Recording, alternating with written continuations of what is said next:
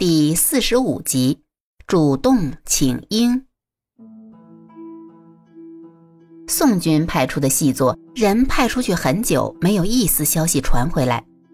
沈万达心里有些没底。沈世礼请求到辽国境内一探究竟，被沈万达拒绝了，因为他的外貌，别人一眼就能认出不是普通人，太显眼了，不适合干这种工作。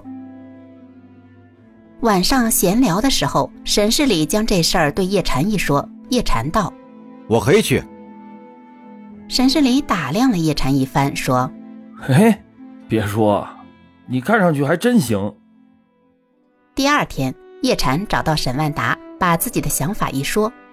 沈万达思虑许久，才说：“算了，再等几天看看吧。”叶禅问他原因，沈万达说道：“一来……”你没有经验，去了太危险，一旦出事，我无法向墨渊交代。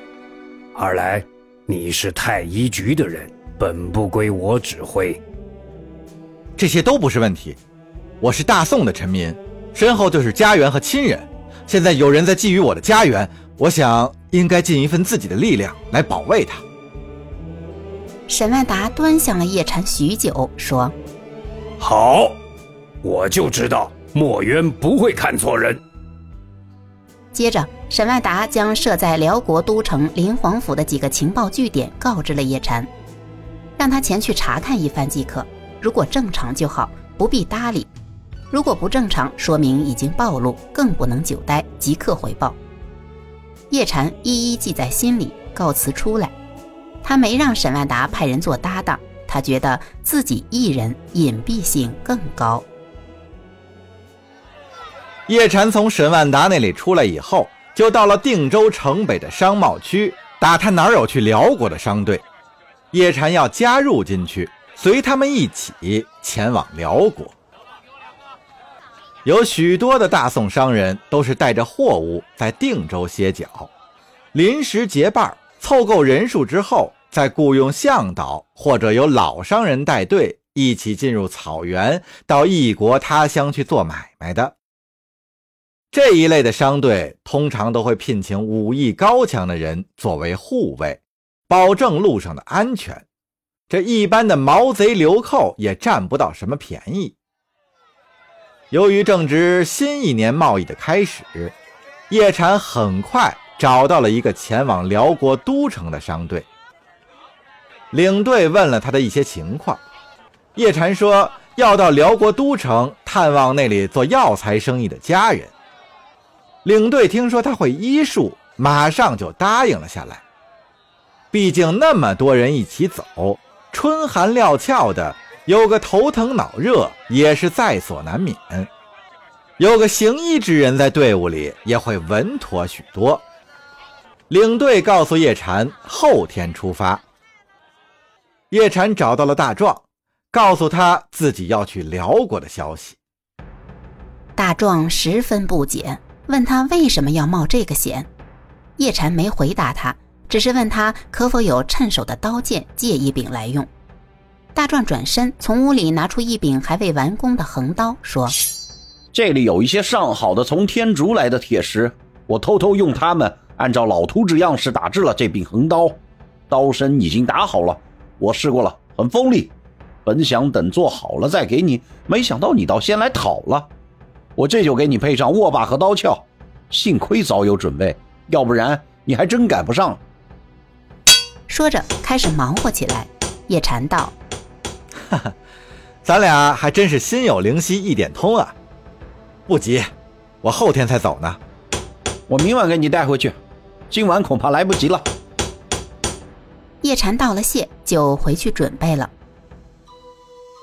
晚上，大壮回来的时候，叶禅已经收拾妥当。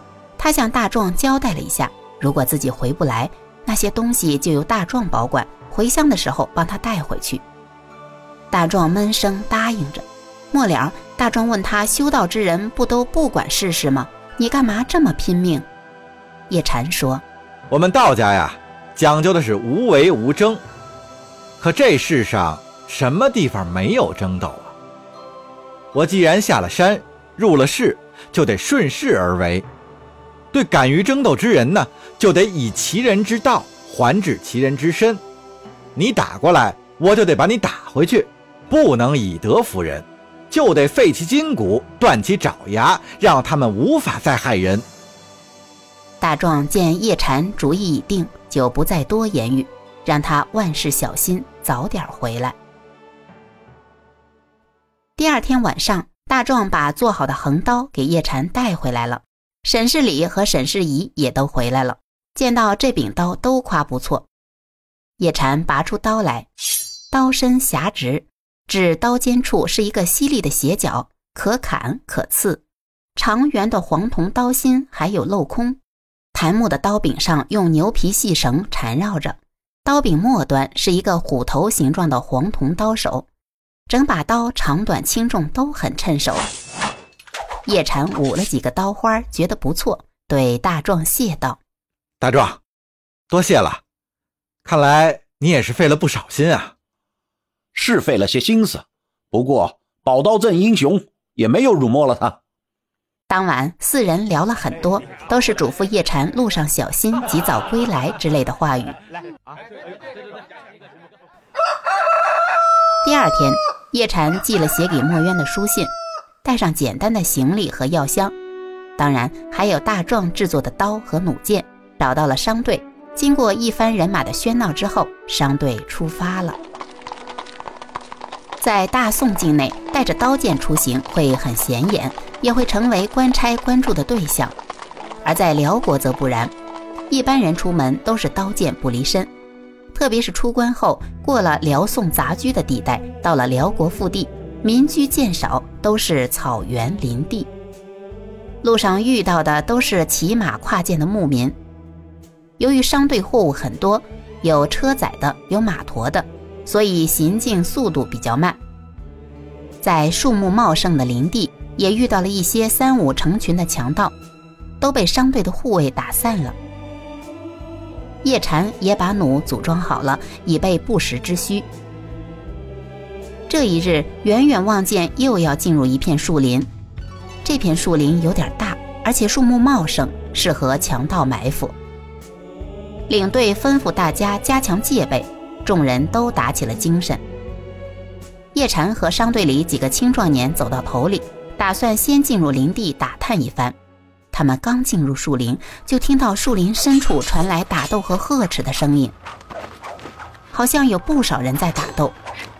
兵器的碰撞之声不绝于耳，众人都停下脚步，面面相觑，不知该如何是好。叶禅说道：“咱们回去一个人报信儿，让大家暂停前进，剩下的人退后藏好。我先过去看看，没事的话，我再过来叫你们。”众人点头。叶禅猫着腰，利用树身和低矮的灌木做掩护，向打斗的地方摸了过去。叶禅摸到了打斗之处，利用树木掩护，观察了一番，发现，在林中的道路上停了四辆车，一辆带棚的轿车，看来是坐人的；另外三辆装满了货物，像是从辽国去往大宋的辽国商贾，看来是同行遇到了打劫的了。叶禅仔细观察了一下。感觉有点不太对劲。这帮辽国的商人都太彪悍了，所有的人都在跟强盗做着殊死的搏斗，看身手都不是寻常之辈。而再看那些强盗，个个黑布蒙面，招式残忍，是刀刀致命。这双方好像不是为了财物争斗，倒像是在搏命。地上已经躺倒了好几个人，双方的人都有。叶禅不明就里，也不敢贸然出手。他又观察了一番，看出来这还真不是拦路抢劫那么简单。这蒙面的强盗，分明就是冲着轿车里的人去的。眼下辽国商人这方面已经处于了下风。几个人围着轿车，奋力保护着车里之人，但身上都已经挂了彩，血流不止。能坚持多久，谁也不知道。这打斗的双方喊出的话，叶禅也听不懂，肯定是契丹语。叶禅见商人这边岌岌可危，而就在此时，车中传出的呼声似是女人的嗓音。